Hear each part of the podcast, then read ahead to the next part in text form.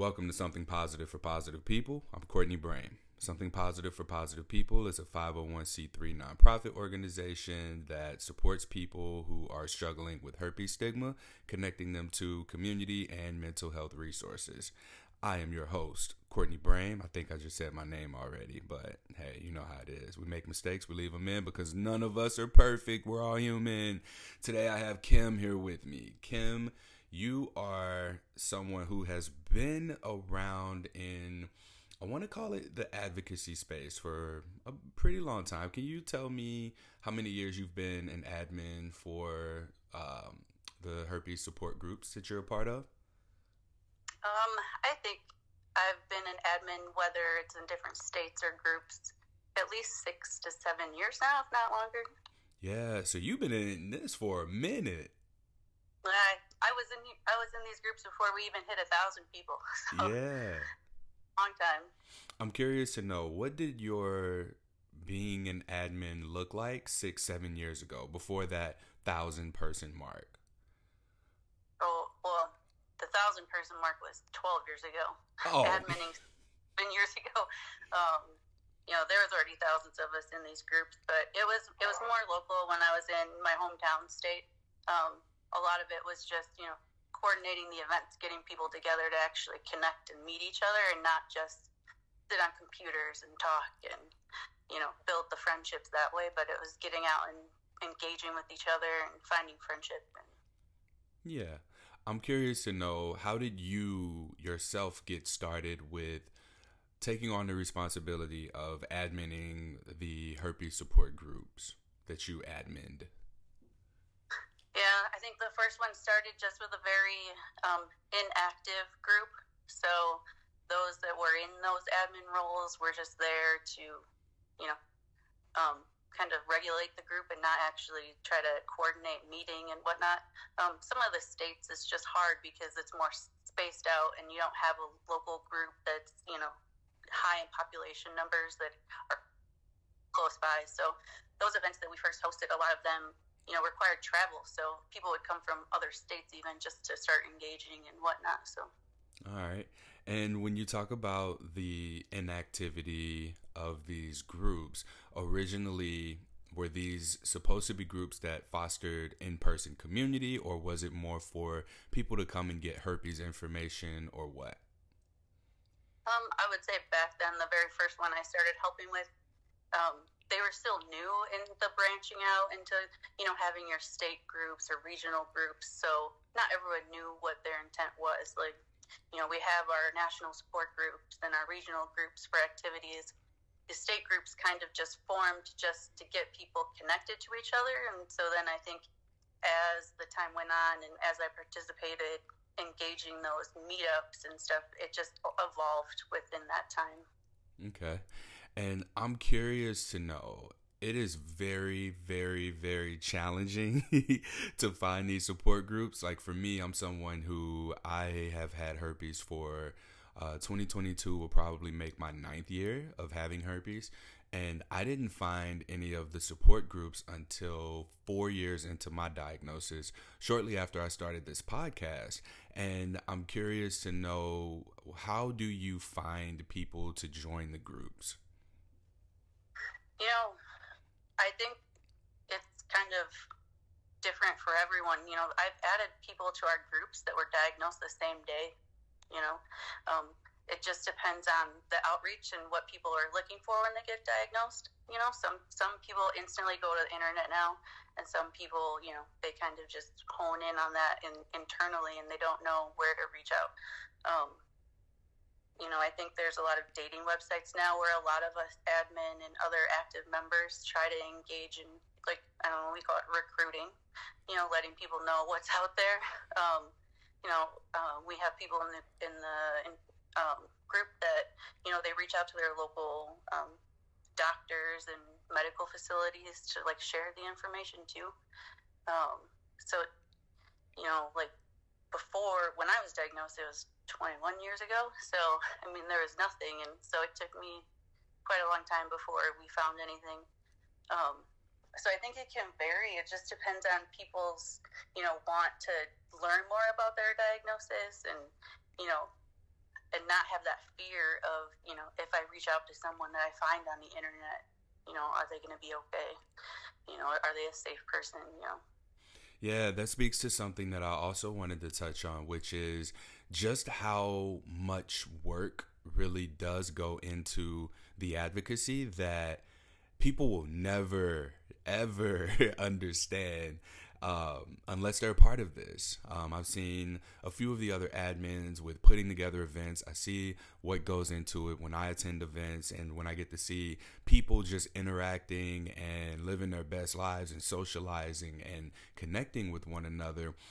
The space that you all, as admins, as event planners, and coordinators, and recruiters, uh, have created is something that just doesn't get near as much praise as I get for just being someone who has the privilege of being open about my herpes status and receiving that like applause and whatnot.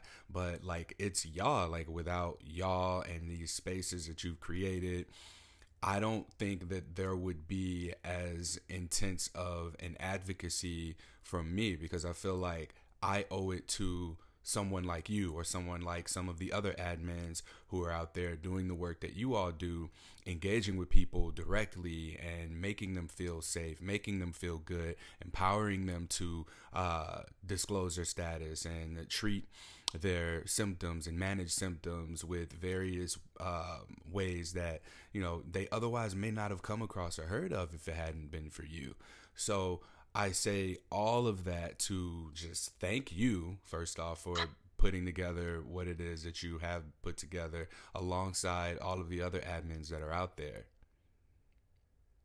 Yeah, um, you know, I, I really feel like, you know, hosting large events is kind of like the treat. So instead of, you know, taking it all on myself, you know, working in your groups and, you know, other people getting excited and wanting to bring people in. So I think that you know, I think the the other group members kind of help in that recruiting part far more. I try to lean on the, you know, let me give you incentive, like, you know, because you know, for me to be out there trying to, you know, engage on dating apps and stuff like they do, you know, my time has to get focused elsewhere. So um, I've really tried to transition to kind of getting others to also take those roles on, you know. So I think it's more important to get more numbers versus me making more effort.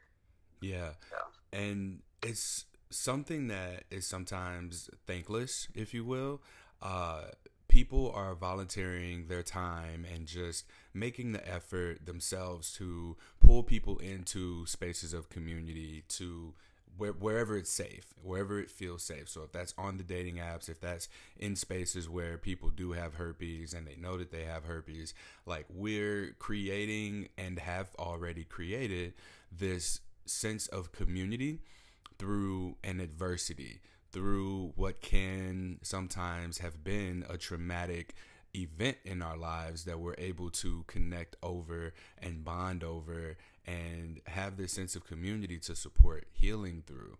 So when we talk about the community, when we talk about the groups, when we talk about events, what we're talking about here is a safer saferly um, i don't know a more safe uh, space that fosters connection through something that is so stigmatized and for you and the community that you're part of, built and um, currently now have access to, it's like you're not just a space where people come in and they vent about herpes. You're a space where people get to just be in presence with one another and have that shared sense of understanding of what each other have been through. Yeah. Um, I mean, I can I can speak to myself that my closest friends are all from the groups now. Like I've bonded. Even the first people I met at my very first event out of state, uh, 11 years ago, I think it is now. Um, like they're still some of my best friends today, and there's countless times where you know everyone's in different stages of their diagnosis but once people accept their diagnosis how many times i've heard them say i'm so happy i got herpes or i never would have found this community. So it's really kind of funny when you hear that because you know some some people came in like you know at the end of all hope you know and now they've created bonds and they come to these events and you know i mean the other bonus is I can travel almost anywhere and, and have a free place to stay. yeah, so, that's uh, that's how I look at it too. Like with so many friends all over the place, like whether you've just said hi or exchanged messages or liked something or commented on something, there is still that shared sense of community. Like I feel like I can tap into the network if I have an event somewhere and I want to like crash on somebody's couch. I know that I can and like pay for dinner or something like that, drinks. I, I don't know, but that's a possibility, and that's a possibility that before having herpes, I think that my network of associates even or friendship or just people that I trust at a certain level was a lot more condensed whereas now it's way more expansive and again, it's through something that I never would have thought I'd have been like, oh man, you know, because of herpes, I now have friends all over the place, right? yeah, um, it it's a game changer. You know, I, I think you know between the time I was diagnosed and it not being, you know, we didn't have the same platforms on social media then. You know, like I'm grateful that people can find us so soon now, even if sometimes it takes others long time, a long time. You know, having those people that come to me and it's their first day, you know, the the support and offer of you know good words and kind words, you know, it you know that's the reason that keeps me around is you know all the the thanks that I get uh, as far as that admin yeah it's a whole different story sometimes but you know just those individual connections and knowing that you know i could pay it forward uh i was going to bring up burnout and compassion fatigue. And you've already kind of touched on it there with what makes this as rewarding as it does. Like you're volunteering your time to put all of the work in that you have put in. So I'm curious to know like, are there any self care practices for you in being as involved as you are with the groups and the socializing and the connecting and uh, the sometimes venting, I'm sure, and any sort of like drama that can occur just from being inside a community. Like, what does taking care of yourself look like to minimize any uh, burnout or compassion fatigue? Yeah, you know, I mean, obviously our, our network has our own group. um, so we can reach out always and discuss things coming up. And then, you know, you have your trusted friends that you can confide in for some things, your fellow admin. Um, other than that, you know, I'll, I'll host one big event and then I go release all of that stress and be a participant at another event. so um, that's, that's kind of the nice thing about that. All right. And what happens at these events? I'm sure people are wondering, well, event, event, what does that mean? What is it? Um, I've been to ones that have had recreational sports activities. We've had barbecues, pool parties, uh, different like dating games and uh, karaoke, bowling, playing at the arcade, Top Golf. There's all types of things. I went ziplining for the first time in Louisville. So there's all types of stuff that I can speak to from my experience. And these are just some of those things. But uh, what are some of the things that um, other people have told you that they've really enjoyed about the groups or different activities that they've had experiences with? Yeah, I think you know a lot of it depends on location and what kind of activities you can get going. So, um, you know, some people have their favorite national events. You know, I love the I love Florida and the beach, um, so that's always a good time. Um, a lot of feedback with the the event I host um, is it's very welcoming for newbies. Being in the area that I'm at, um, there's a lot of active members um, being added to groups all the time, and so that feedback was always shared that you know this is a great icebreaker because everyone is just so welcoming. You know, some events get so large that you know you do have friends that are old friends and kind of hang out with each other and whatnot, but you know it's always just about creating that icebreaker, and then you know the majority of everyone wants to just include and get to know everyone. So my event kind of stays a little bit smaller. So we max out at 150. So we're not seeing those numbers of 400, and people just kind of feel lost in lost in the crowd. So um, you know we get that, um, and a lot of it is just the new activities. You know they get to do things they never thought they were going to do. You know zip lining. Um, you know, swimming with manatees, going going out on the ocean, doing cruises, um, you know, some of the events have even turned international. So people are going over to Europe for events. I mean, the groups are international. So, I mean, Australia has a very large base. Um, and then Europe, they've been starting to do travel events. There's travel groups where they all just create their own little cruise group and then they go off on cruises. So, I mean, really, the I mean, the opportunity is limitless when someone wants to step up and not just wait for someone else to plan stuff. And that's what I've noticed a lot more lately is more people are kind of trying to be like, hey, I want to do this. Anyone else? Yeah. and they're creating these impromptu little vacations and stuff. So okay. it's good to see. Yeah, that is. And I imagine that this is different since your diagnosis. And as someone who has lived with herpes for 21 years, can you speak to, um, I guess, really just share your story? Like when you were diagnosed and then how you navigated that up until the point where you are now? Yeah, so I was 18, six months into being active sexually. And, uh, um, you know, I I had a new boyfriend, and I didn't know like what was happening. He and you know, I just was feeling sick, and um, he just kept trying to be insistent that it must just be something with the condom. So in my mind today, it tells me that he probably knew what it was, but you know, so I got the diagnosis and struggled through a very bad first outbreak. Um, I had a doctor that walked in the door and handed me a box of Kleenex and said, "It's herpes don't have sex when you have an outbreak and shut the door and just let me cry. um, so not only did he give me incorrect information, um, like, I mean, there was no compassion. So I thought the world was ending. Um, but then, you know, that went away. My boyfriend didn't leave me. And then it wasn't a thought at all. Uh, it turns out, like, I was asymptomatic. So years later, I did a blood test um, and found out I have HSV 1 genital. So I've been fortunate enough to live asymptomatically. And so the struggle for me was more mental and disclosing at first. Once I went through some more college health classes and learned you have to disclose.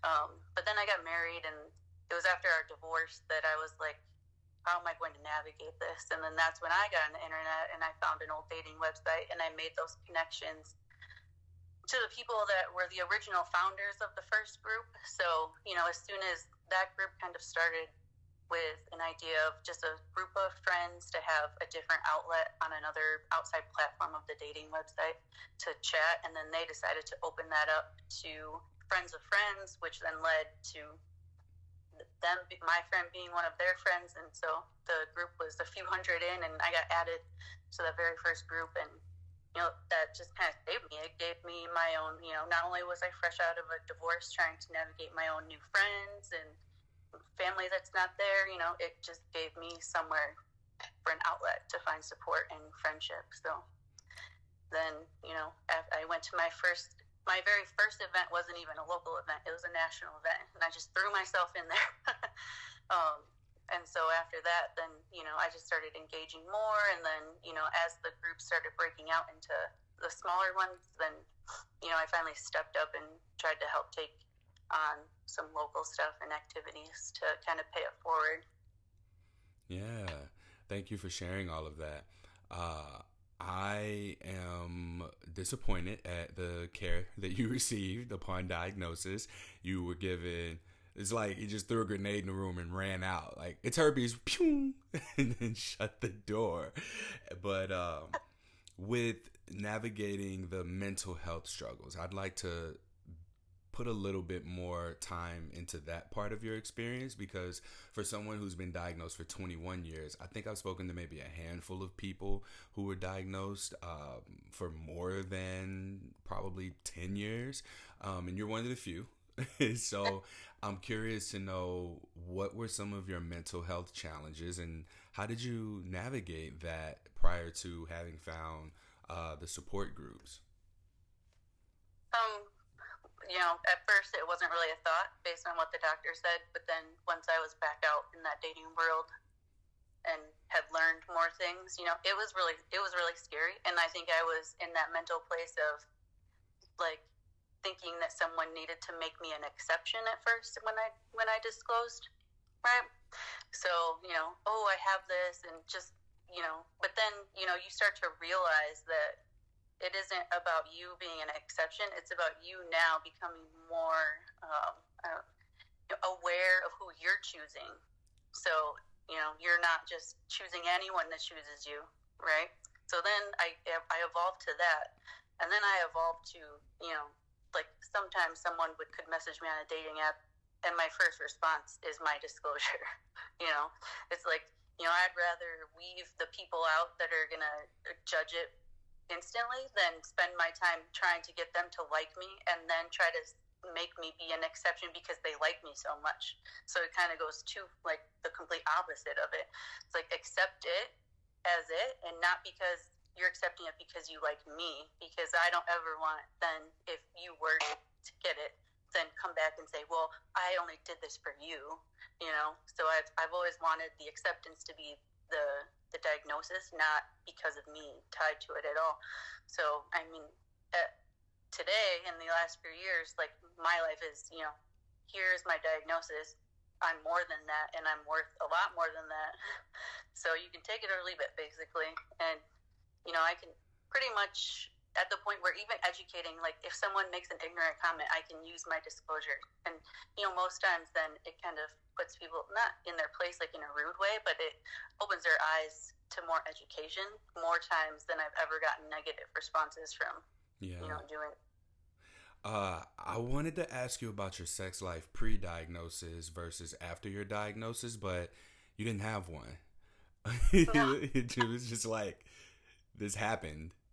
Yeah, not much of one. yeah. I mean, I was uh, six months in.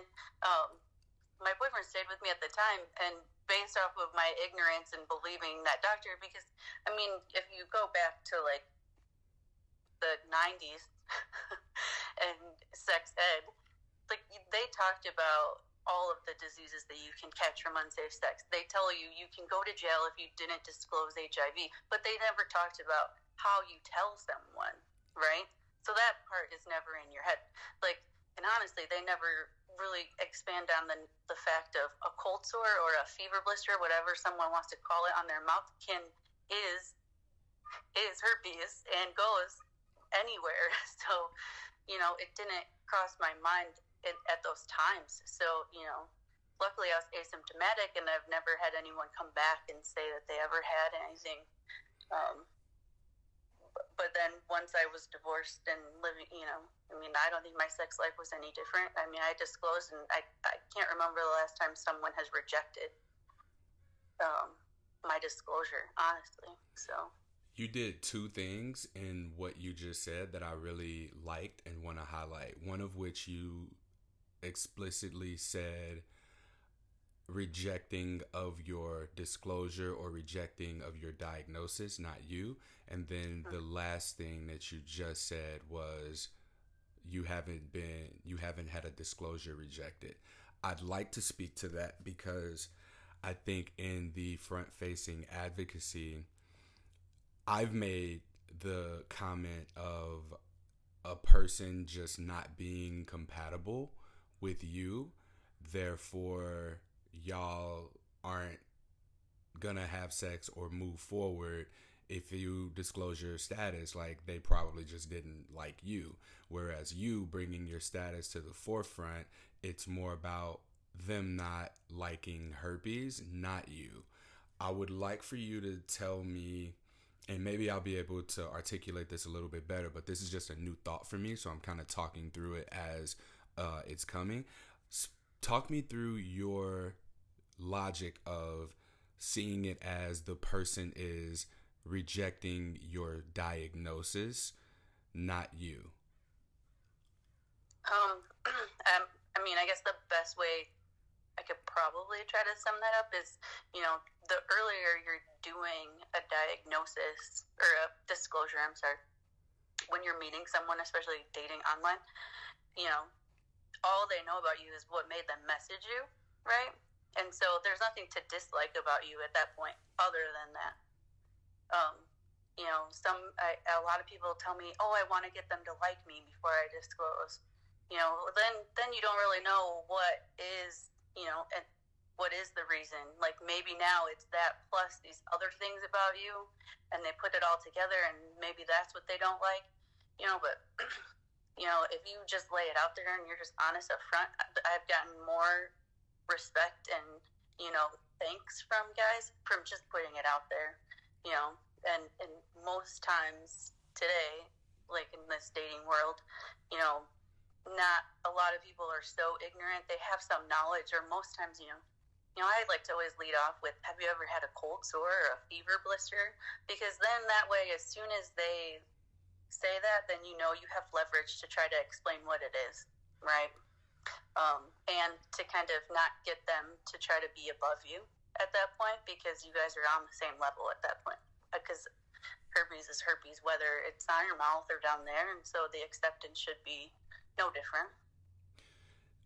I don't know how you managed to come up with that, but it makes so much sense that I mean, I, I, hear mixed messages, but I don't think I've ever heard it articulated this way. And you just said it so simple, like reject me for my or reject my diagnosis, not reject me for my diagnosis. You said they reject my diagnosis. You're so detached from your your identity is so not attached to your herpes diagnosis that when you experience rejection, it's not yours to experience. It's a rejection of this thing, not me. Is that kind of in the ballpark? Oh yeah, definitely. Because I mean, I mean that's the truth. And whenever anyone reaches out and wants help, how do I disclose? I mean, the the first thing is confidence, and don't let it lead you to needing to get accepted, right? So, um, the more confident you are in that, in separating it from it being like a baggage, right? It, it's just what it is, and you know, if if it was something that needed to be considered as baggage, then you know, we'd have doctors testing for it. We'd have them, you know, tracking that and you know, doing like the contact tracing. So, I mean, it's not. It's it's an expected virus, and most likely everyone has been exposed to it, or you know, there's that huge majority of people that do already have it, whether it's one or two or they're asymptomatic. So, I mean, if anything, if my disclosures just help, you know, bring that knowledge to someone, and then they keep hearing it more and more, then maybe the person that's meant to be for them, they won't reject them for that status. you know. Yeah, thank you. Thank you for elaborating on that so well. Um, and because, like I mentioned, you know, people, I hear so many different versions of, well, it's a part of me. If you can't accept this, you can't accept me. Or this is something that comes with me. And yeah, it, it does. But I almost feel like people weigh their worth alongside whether or not someone chooses to be intimate with them after they disclose their herpes status. So it's like, is my just like you said you know for people to be like maybe i should make them like me first and then disclose like what does that do for you if you've poured into this person you've poured into the interaction you poured into uh, the relationship and you've given them the best of you as unsustainable as being on 10 all it's it's un yeah you can't sustain being on 10 all the time. And then you slip in a herpes disclosure when a person decides to reject or accept your disclosure your herpes diagnosis then what? It's almost like you're setting yourself up for failure because on one hand if they reject it now you've been so invested in this interaction that it has to be a blow to your ego to think, but I was so awesome to you. I was so good to you. And you've created this covert expectation that the more awesome you are, the more likely that person is going to want to be with you despite having herpes, right? And then on the other hand, if they accept you and you're on 10, what happens after they say, all right, that's fine, let's move forward? Do you then go, ah, all right, I can stop doing this shit now. I can go back down to like a five or a six because this 10 shit is for the birds. And now you're in a situation where there's an inconsistency because the person that they accepted was on 10. And now, after you've held your breath to stay on 10, you stop and you start breathing like normal and you start behaving like you normally would. Then what? And there's just this ongoing covert uh, expectation of if I'm the best person I can possibly be, then you're going to want me. There's no way you can reject me for being like this. And then either response that you get is potentially going to be self sabotaging the relationship rather than just coming in as you are and then, oh, hey, by the way, I have herpes. Is that a problem for you? Or have you had someone disclose to you before? Or even like you said, do you get cold sores or fever blisters? And then begin to segue into a conversation that way. Yeah. Um, well, I, I think that being on 10, isn't that the struggle of every new relationship in dating these days? um, whether it be with or without herpes. Um, yeah, I think, you know, I get what you're saying. You know, there's people I've talked to that, you know, they, all they want is to just get, get to that stage that they're liked so much that nothing is going to make someone say no to them. But then um, that's putting the control in someone else so you're giving control up, and I don't like to give control up. um, and so it's you know teach you know have that confidence. You know be be um, whole truth in what you expect and want when you disclose. You know. Um, you know, if you're willing to get on daily medication, if you're not already, if if you think or would be um, uh, able to always use protection with them, or when do you not use protection after you've been in that relationship? You know, expectations that you have in the bedroom, what you're willing to not do or do. You know, I think you know I've always been very adamant of here's my disclosure. I expect to never be treated any different, I expect nothing to be any different in the bedroom. You know, because a lot of times guys would be like, "Oh, well, yeah, I'd sleep with you, but I won't do oral." You know, like silly stuff like that, and I'm like, "Yeah, no, buddy. Like, we're living a normal sex life if you're going to accept me, you know? And so, you know, whether that takes precautions for so long beforehand, yeah, that's a whole different story. But like, you're not going to withhold from me something because of that, because that's you still not accepting my status, you know? All right.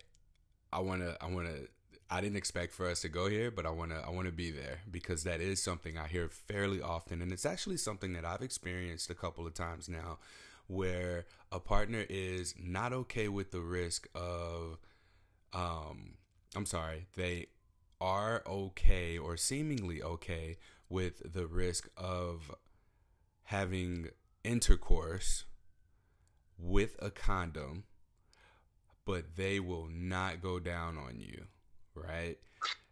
It's or what what I'm getting at is I, it's always women. It's it's women. Women I hear from who are like, yeah, I've been with this guy for a while and he won't go down on me, but we'll have sex with or without a condom. But the guy just won't go down on them because they have herpes. And it's like, you are capable of having the kind of sex life that includes oral sex if that's important to you, if that's something that you enjoy. Why withhold that just for a percentage of the kind of sex that you could be getting, you know? And I'm I'm curious because uh, you're you're a woman, so are you able to speak to this at all, like from whatever perspective? Because to me, it looks like that thing about self worth, self confidence, and being like, oh my God, great, someone accepted me. I'm to get to have sex. Oh, but I won't get to have oral sex. That's okay. It's sex. Sex is sex. And I'm getting acceptance. So, outside looking in from a guy's perspective, that's what I see happening. What do you think? I, think it. Uh, I think it depends on what stage everyone's in. You know, I for me, I see a lot more people making better choices in partners and not, you know, saying, "Yeah, I'll sleep with them just for anyone." Um, I it does happen, obviously, especially like if you have someone that's more like new from a, a long relationship, you know, and they're just getting out there. And they've never had to deal with it, you know, because there's a lot of people that come out very long marriages um, and they were diagnosed together, um, or they got it right after that, and you know they made one bad mistake at the, at the end of their divorce. Um, and so, you know, I can see, like, I'll see that more so in people like that where it's just a anything, even if you won't do something. Um, but those that have sustained their diagnosis and have been dating, I, I see more people being more choosy to who they decide to date because they've learned from their diagnosis you know that a lot of them you know it was a poor decision so now i'm going to make better decisions or i don't want to disclose to more people than i want to because some people still are more fearful in being open about it so you know they don't want to disclose unless they're seeing some potential you know. So it's kind of twofold at this point what I see. All right. And I want to be clear here that we're speaking from primarily a heterosexual standpoint.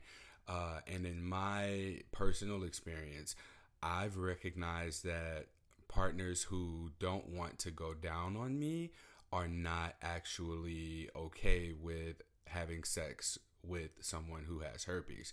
And when I now in hindsight, damn, it's interesting. I wish I would have known or thought about this earlier because I think I probably could have saved a handful of uh, okay sex interactions. Because like I don't want to have okay sex anymore. Like sex is an overall experience, inclusive too, for me at least, oral and intercourse, and it, the touching, the sensuality of it, like it's a dance, if you will. And if we're not on the same wavelength, like if I want to do this move, I'm stepping to the right, you stepping to the left. Like, hold on, what you doing over there? You're supposed to be over here.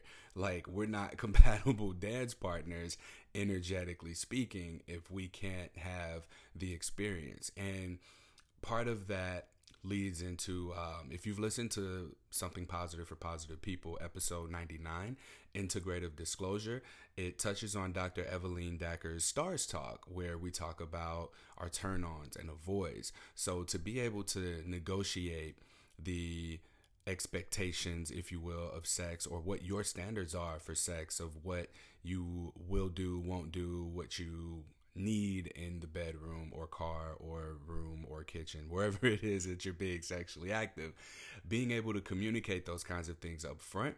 And then you know going into the sexual interaction, like it's not going to be a surprise when you're like looking at a person and looking down at your genitals, looking at that person, looking down at your genitals, like, hey, you doing this or what? Or you go down on them expecting reciprocity and not receiving it. So I I, I know better now to that that it's about communication and i think that for me personally my herpes diagnosis has made me a much better sexual communicator because i've had to lean into the discomfort of speaking about my own sti status and also still holding partners to the same standards that I would expect to to be held to, which is not just disclosing and speaking to what the other person has, but also like when's the last time you've been tested? Do you know what you were tested for? Have you ever had an STI? These are conversations that can also occur within the realm of disclosing our HSV status. Kim, did you have something you wanted to add? I talked a lot and I saw you kind of nodding a little bit. No, I was agreeing with you. you know, I think we all went down that road of, you know, accepting things that we wouldn't have before. I mean, it, it's an evolution in coming to terms with your diagnosis.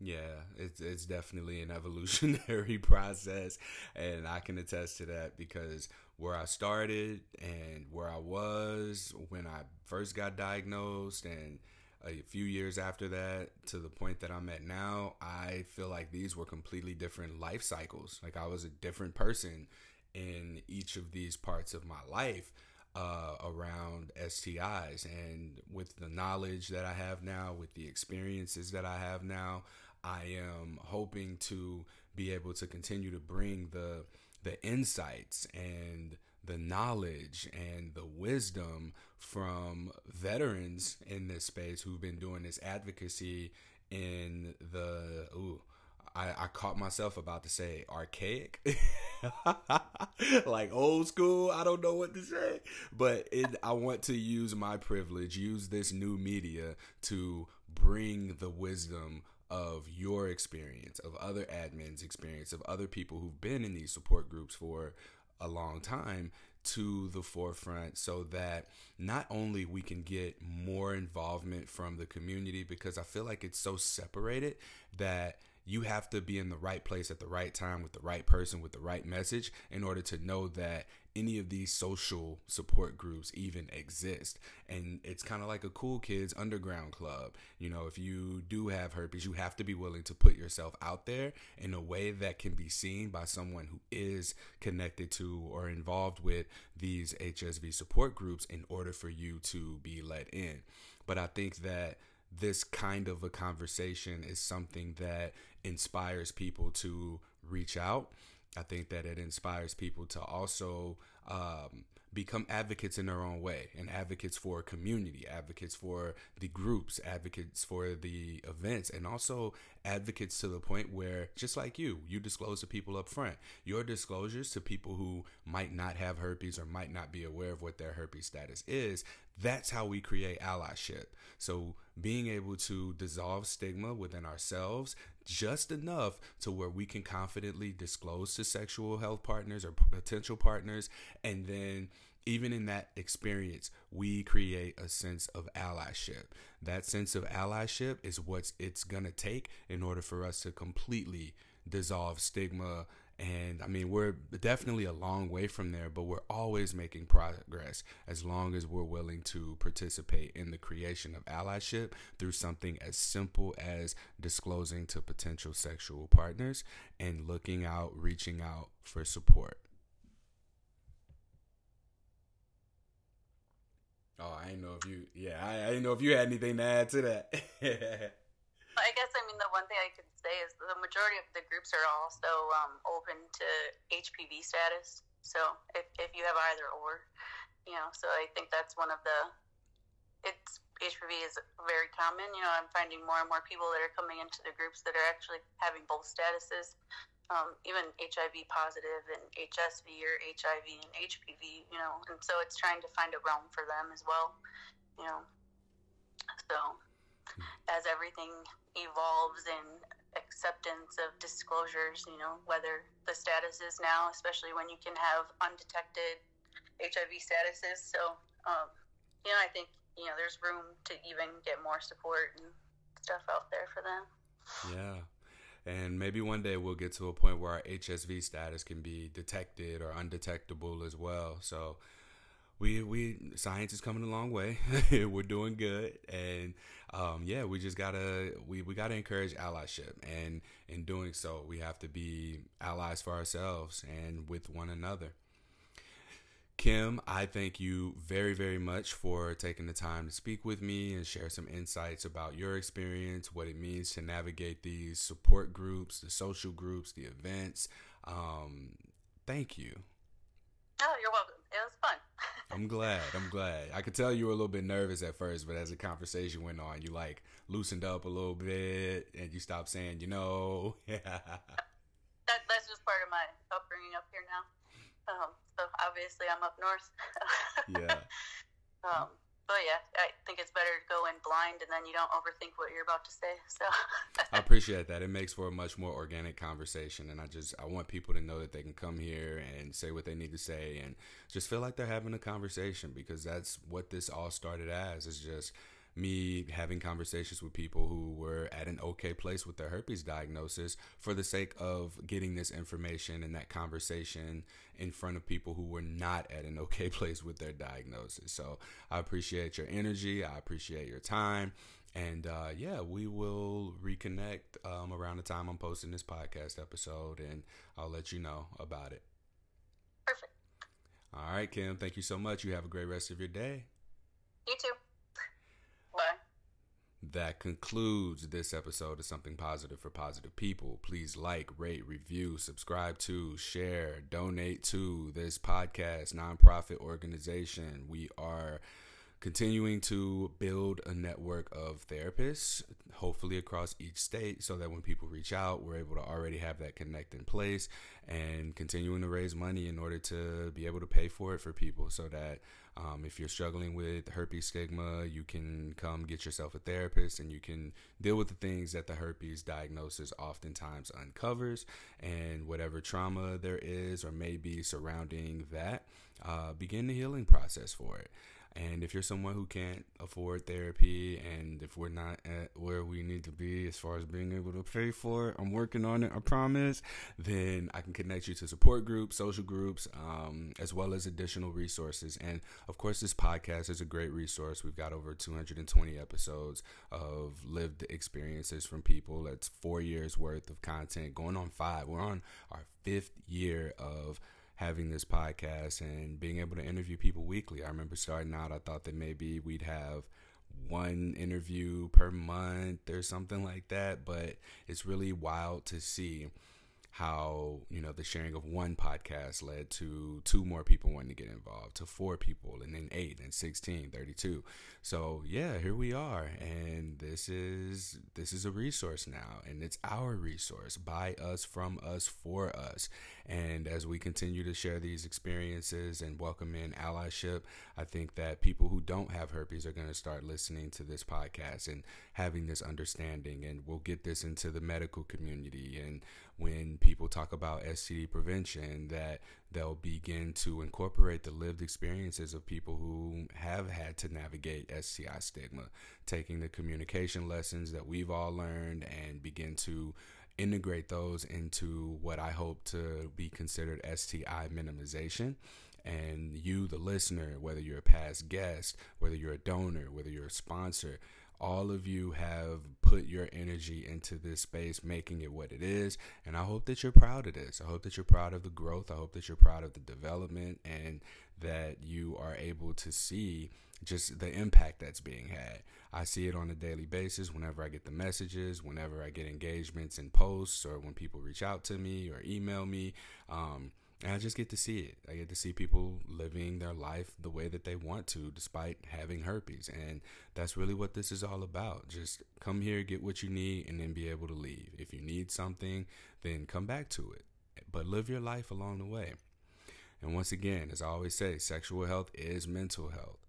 All right, so keep that in mind. And until next time, stay sex positive. I didn't even know you was here. I thought you was leaving. I know